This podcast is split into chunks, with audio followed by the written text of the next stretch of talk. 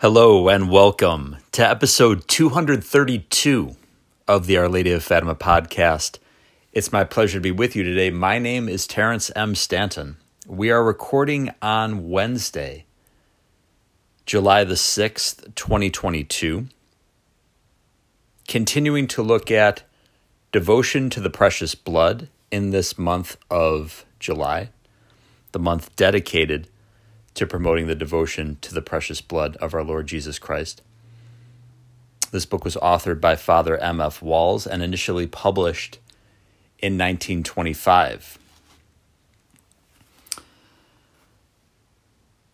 We're discussing at this point the relationship between the devotion to the most precious blood and other devotions. Specifically, at this point, the devotion to the five wounds. Father Walls states The five wounds, which the risen Lord retained, are conclusive evidence that the body which he showed to his apostles after the resurrection was the same body in which he bore the ignominy and tortures of his passion. Put in thy finger hither, and see my hands, and bring hither thy hand and put it into my side, and be not faithless, but believing. These wounds, which previously were the marks of suffering and the sure indication of death, have now become the visible signs of victory. On the day of judgment, these wounds will be a source of joy to the elect, but a terrible reminder to the lost. They shall look on him who they pierced. A deluge of mercy poured forth from these reservoirs of salvation on Calvary. Thousands of chalices are now being filled daily on our altars with the same precious blood that flowed from these wounds. A wound was received, and a remedy was given us in return, St. Ambrose says so beautifully. Behold, I have graven thee in my hands. Isaiah 49 16. Ah, yes, dearest Jesus, I see the handwriting in the flaming ink of thy precious blood. These seals of thy love and mercy shall remain in a blaze of glory for all eternity. In these wounds I fain would die, where millions have hidden for nineteen centuries. Thou thyself didst love to hide from the world. O Jesus, I fear my evil inclinations. I fear the wicked world. I fear the temptations of the devil. Within thy wounds hide me, and permit me never to be separated from thee. I'm going to interject at this point. It is no small thing to be able to receive our Lord in his body, blood, soul, and divinity. That blood, that most precious blood that he shed for us on Calvary, he was mocked and scourged and beaten and ultimately crucified. Our Lord did that for me, and he did that for you. To be able to receive him physically at the holy sacrifice of the Mass is a gift, is a blessing which surpasses all understanding. We can't even verbalize properly how great, how magnificent his gift is to us when he gives us literally himself. There's no higher form of worship a human being can engage in. There's no greater gift anyone can ever receive. So we have to make sure that we are properly disposed to receiving Him. That means if we've sinned gravely, that's why examination of conscience is so important. I know Father Robert Altier, spelled A L T I E R, had an examination of conscience that was published online roughly 20 years ago. That's a very good one. There are others, of course, but if you're conscious of grave sin, you know, things such as uh, viewing evil images on the computer, self abuse, um, intoxication, drug use, fornication, adultery, those are grave sins. Missing Mass on Sunday or a holy day without a valid excuse. These things are gravely sinful, potentially mortally sinful. We have to recall that there are three things necessary for a sin to be mortal. It has to be grave matter, such as the things I just mentioned. You have to know it's grave matter, and there has to be full consent of the will. Ultimately, whether or not there's full consent of the will is known only to our Lord. But if you're conscious of those things, mortal sins, make an appointment immediately to see a priest and go to confession. And then you're back in the Lord's good graces, literally. Okay? You're literally back in his good graces. So you can receive him in his body, blood, soul, and divinity. This goes to the issue of Nancy Pelosi, who recently was at the Vatican and received our Lord in his body, blood, soul, and divinity.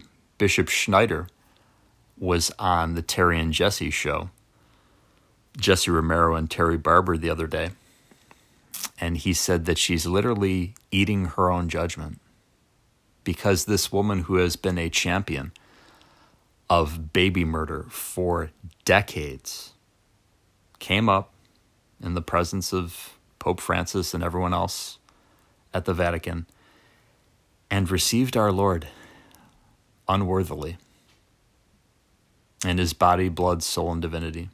She is an unapolog- unapologetic champion for baby murder. Do we hate this woman? Of course not. We love this woman. Jesus says, Love your enemies, do good to those who persecute you. We can't hate anybody. We want everyone to convert. But this individual who claims to be a Catholic, but then takes stances that are diametrically opposed to what the Catholic Church teaches, and also simply common decency, that it's gravely evil to murder a baby in his mother's womb. And then she presents herself for Holy Communion. Well, Bishop Schneider said she is literally eating her own judgment.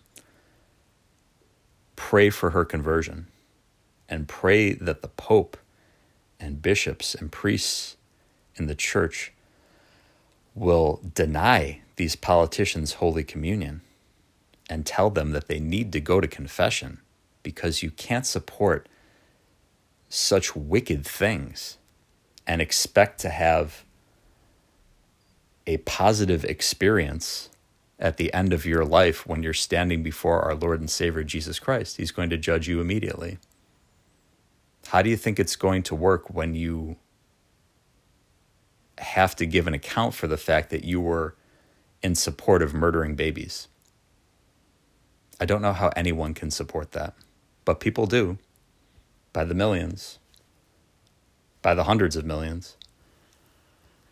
It's not going to end well for that person at the end of their life unless they repent and believe in the gospel. So, be it Nancy Pelosi, Joe Biden, the fake president of the United States, Justin Trudeau, Justin Castro Trudeau, and all these other politicians who claim to be good Catholics and they are supporting something that is absolutely wicked. Actually, I don't know about Justin Trudeau if he claims to be, if he's Catholic or not. But be that as it may, if he's not, he should become Catholic. Everyone should become Catholic. But you need to repent and believe in the gospel. You can't go on in this degenerate form of living, supporting things that are incredibly wicked, and then receive our Lord in his body, blood, soul, and divinity. You have to go to confession first, and you have to change your ways. With God, all things are possible. I've seen it in my own life and the life of others. Jesus is always waiting, He's always listening to our prayers. He always wants us to come to Him. He's ready to forgive us, always. But remember the woman who was caught in adultery. And men were getting ready to stone her to death. Our Lord says, let he among you who is without sin cast the first stone. They'll drop the stones and walk away. Does he tell the woman, okay, go on, continue committing adultery, continue committing sins? No, he says, Go and sin no more. He forgives her. But his parting words are, Go and sin no more. It's a beautiful account from sacred scripture and a beautiful example of how we should live our lives. Forgive others, forgive ourselves when we sin, go to confession to receive the forgiveness from our Lord Jesus Christ, but then go and sin no more. Change our ways. Jesus loves us so much that he wants us to amend our wicked ways. He doesn't want to leave us as we are. In the church nowadays, there's this thought that, well, we'll just kind of hold each other arm in arm, call each other brother and sister, and sing kumbaya, and everything is wonderful. We'll just accept every behavior. No. Never tolerant of sin. We're tolerant of sinners because we're all sinners, especially the man speaking into this microphone right now. But we should never, ever be tolerant of sin because Jesus hates sin. He died for sin. He shows us on his crucifix what he thinks of sin. Let's continue now in the text. In Father Walls's section on devotion to the Mother of God. The precious blood of Jesus, says St. Bonaventure, derives its origin from his most holy mother. Jesus and Mary have prepared for my soul the sweetest and most refreshing potion. Saint Athanasius, Saint Athanasius writes in a similar strain Jesus was nourished at the breast of his mother. That from his own side might flow the blood of the divine testament, the drink of salvation. With five shekels according to the law, Mary redeemed in the temple him who afterwards redeemed the world with his five wounds. O good Jesus, exclaimed St. Thomas of Villanova, Thou belongest to us by a twofold right. Thou wast given to us by the Father and purchased for us by the Mother. But it was beneath the cross that our Blessed Mother made the offering of her Son in the most heroic manner. Mary is the rightful dispenser of the precious blood, as she was constituted the universal heir of the blood of Jesus on Calvary. The precious blood flows, as it were, from the heart of Mary to the heart of Jesus through all the 15 mysteries of the Rosary. As we meditate on the life of Christ, each Ave is imbued with the blood of the redemption that circulated in his sacred body from the time of the Annunciation until his glorious ascension. In the joyful mysteries, we adore the precious blood in the tabernacle of Mary's sacred body, then flowing in the veins of Jesus lying in the manger, and later vivifying his body and mind, teaching in the temple. In the sorrowful mysteries, we contemplate and adore the blood of Jesus as it flowed during the agony in the garden, in the praetorium, in the streets of Jerusalem, and on Golgotha's height. In the glorious mysteries, we worship the same precious blood in the glorified body of our Savior, in heaven and upon our altars. The first visible token that God gave our first parents as a sign of reconciliation and the assurance of his protection was a garment. Rebekah obtained the blessing that belonged to the firstborn of her favorite son Jacob by means of a garment. The same Jacob gave his favorite son Joseph a coat of many colors, because he loved him more than the others. And now, my dearest Mary, I beseech thee with confidence, obtain for me, with the merits of thy Son Jesus, the grace to reign my eternal birthright in heaven, the grace to regain my eternal birthright in heaven. Clothe me every evening, sweet Lady of Mount Carmel, but especially on the eve of my life, with the dyed garments of the precious blood. And the feast of Our Lady of Mount Carmel is coming up on July 16th, I believe. We have to remember, as we conclude that section from Devotion to the Precious Blood, that the Sacred Heart of Jesus, the Immaculate Heart of the Blessed Mother, and the Most Chaste Heart of Saint Joseph all beat as one, as it were. All right, those three hearts are in unison. And we think of that beautiful example of the Holy Family, even though St. Joseph was outranked in holiness, you might say, living with the Mother of God and the second person of the Most Holy Trinity. They were perfectly obedient to him. He was the most loving of fathers and husbands, and they obeyed him, even though, of course, Jesus and the Blessed Mother um, are without sin. Jesus is the perfect God man, and the Blessed Mother is the Immaculate Conception, but they obeyed Saint Joseph. Let's deepen also our relationship with Saint Joseph. Let's ask him for his intercession because, as it says in the book of St. James, the prayer of a righteous man availeth much. St. Joseph is the righteous man, par excellence.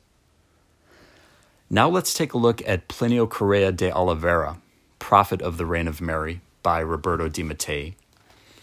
This is from the chapter entitled Toward the Reign of Mary, and the subheading is Reign of Christ and Reign of the Antichrist. As I've mentioned before on the Our Lady of Fatima podcast, I'd like to talk more about the triumph of the Immaculate Heart of the Blessed Mother. August is the month dedicated to the Immaculate Heart of the Blessed Mother. Um, and of course, during August, we'll be talking much more about her under that title. But I believe this is the early stages. We're living in the early stages of the triumph of the Immaculate Heart. It may not seem like that, but I believe it will be made manifest in the coming weeks and months. And Professor Plinio wrote at length about the triumph of the Immaculate Heart, and that's what this book is discussing. A certain point of the Catholic faith is that the history of the human race will end with the universal tyranny of evil known as the reign of the Antichrist. The scriptures prophesy a general apostasy and the manifestation of the man of sin, the son of perdition, the Antichrist, who opposes and is lifted up above all that is called God or that is worshipped, so that he sits in the temple of God, showing himself as if he were God. 2 Thessalonians 2 3 through 12. The Antichrist, Monsignor Antonio Romeo says, is the arch enemy of Christ, who at the end of time will seduce many Christians with satanic wonders and tricks before he is annihilated by Christ in his second coming. The prophetic picture of the struggle between Christ and the Antichrist is contained in chapter 12 of the Apocalypse and is part of Revelation, which was entrusted to the church. Christian eschatologists wonder whether the church will know an age of decadence or progress before the era of the Antichrist. Cornelius a Lapide, who can be considered the greatest scholar among the interpreters of the Holy Scriptures, and who collects all the exegetical tradition prior to the 17th century, believes that the end of time will not come before Christendom is not only propagated worldwide, but also publicly organized to encompass the whole earth and fulfill the prophecy that there will be only one church and one shepherd. The kingdom of Christ on earth will be preceded by that of the Antichrist. A theology of history very different from millenarianism, developed above all in the 19th century from ultramontane and counter revolutionary thought, namely, that of the social kingship of Christ. It posits that Jesus Christ, King of history, will triumph over his enemies before the end of the world and his second coming in the Parousia. The doctrine of the social kingship of Christ emerged and developed in the wake of devotion to the Sacred Heart. This devotion appeared in the Middle Ages with veneration of the wound made by the lance and found in St. John Eudes, its first great propagator. After the revelations of Paray-le-Monial, the Jesuits became its tireless promoters. In 1673, Jesus asked St. Margaret Mary Alacoque, a visitation sister at Paray-le-Monial, to spread the devotion to his Sacred Heart throughout the Church and indicated to her the Jesuit Claude de la Colombière as a contributor to that work. In an era of decadence and spiritual coldness, such as the second half of the 17th century, the purpose of that devotion was to ignite the love of Jesus in souls, corresponding to the infinite love he has for us. Behold the heart that so loved men, Jesus said to St. Margaret Mary, later promising, My heart shall expand itself to shed in abundance the influence of its divine love upon those who honor me. Thus was born, inspired by the saint, the Feast of the Sacred Heart, giving rise to the pious practice of the nine first Fridays of the month. Of great importance among the heavenly messages received by St. Margaret Mary is one she conveyed on June 17, 1689, to Mother Marie Francoise de Saumaise in Dijon, with instructions to send it on to the King of France, Louis XIV.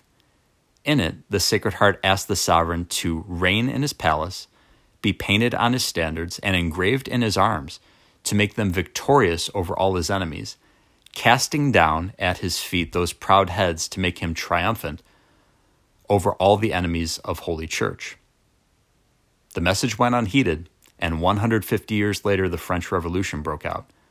In 1792, when Louis XVI lost his throne and was imprisoned in the temple, he placed in the hands of Eudist father Hebert, his confessor, a vow to place his kingdom under the protection of the Sacred Heart if he were freed. Actually, I think that should have said 100 years later the French Revolution broke out. That was a typographical error. That vow, which circulated clandestinely, had a profound repercussion in Catholic ambiances at the time. The Sacred Heart, embroidered next to the Bourbon fleur de lis, was the symbol of the Catholic and Royal Army of the Vendée, whose insurrection could hardly be understood without going to the roots of this popular piety, which caused all peasants to have, out of devotion and without anyone having ordered them, a Sacred Heart embroidered on their attire, and a rosary through the buttonhole of their lapel. Between the 19th and 20th centuries, the devotion to the Sacred Heart developed in the Church thanks to the impulse of souls like Blessed Mary of the Divine Heart. The popes approved and disseminated it, especially Leo XIII with the encyclical Annum Sacrum of May 25, 1889, Pope Pius XI with his encyclical Miserentissimus of May 8, 1928, and Pius XII with Haurietis Aquas of May 15, 1956. Tomorrow we will get into the reign of Christ according to Father Henri Ramière. But let's be more devoted to the Sacred Heart, to the Immaculate Heart, to the Most Chaste Heart, three hearts beating as one. And always have hope, my friends. No matter what the world says, no matter what the corporate media tries to scare you with, with alleged viruses and wars and shootings and things of this nature. They're just trying to scare you. They're just trying to drive up ratings. Jesus is in charge. Put all his your trust in his sacred heart through the intercession of the Immaculate Heart of the Blessed Mother and the most chaste heart of Saint Joseph. All will be well. Prayer for the hastening of the triumph of the Immaculate Heart. O Immaculate Heart of Mary, Holy Mother of God and our tender Mother, look upon the distress in which the whole of mankind is living due to the spread of materialism, godlessness, and the persecution of the Catholic faith. In our own day, the mystical body of Christ is bleeding from so many wounds caused within the Church by the unpunished spread of heresies, the justification of sins against the Sixth Commandment, the seeking of the kingdom of earth rather than that of heaven, the horrendous sacrileges, against the Most Holy Eucharist, especially through the practice of communion in the hand and the Protestant shaping of the celebration of the Holy Mass. Amidst these trials appeared the light of the consecration of Russia to thine Immaculate Heart by the Pope, in union with the world's bishops. In Fatima, thou didst request the communion of reparation on the first Saturdays of the month. Implore thy divine Son to grant a special grace to the Pope that he might approve the communion of reparation on the first Saturdays. May Almighty God hasten the time when Russia will convert to Catholic unity, mankind will be given a time of peace, and the Church will be granted an authentic renewal in the purity of the Catholic faith, the sacredness of divine worship, and the holiness of Christian life. O mediatrix of all graces, O Queen of the Most Holy Rosary and our sweet Mother, turn thine eyes of mercy towards us and graciously hear this, our trusting prayer. Amen. That prayer, of course, by the wonderful Bishop Athanasius Schneider. Now, the prayer of St. Francis de Sales. Glorious St. Joseph, spouse of the Virgin Mary, we beseech you, through the heart of Jesus Christ, grant to us your fatherly protection.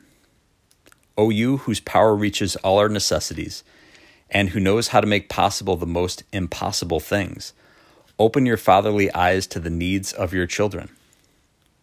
In the confusion and pain which press upon us, we have recourse to you with confidence. Deign to take beneath your charitable guidance this important and difficult affair, the cause of our worries, and make that its happy outcome serve for the glory of God and the good of his devoted servants. Amen. Most Holy Trinity, Father, Son, and Holy Ghost, I adore thee profoundly, and I offer thee the most precious body, blood, soul, and divinity of Jesus Christ, present in all the tabernacles of the world, in reparation for the outrages, sacrileges, and indifference with which he himself is offended. And through the infinite merits of his most sacred heart and of the Immaculate Heart of Mary, I beg of thee the conversion of poor sinners. Virgo potens, ora pro nobis, Sancti Joseph, terror daemonum, ora pro nobis, in nomine Patris, et Filii, et Spiritus Sancti. Amen.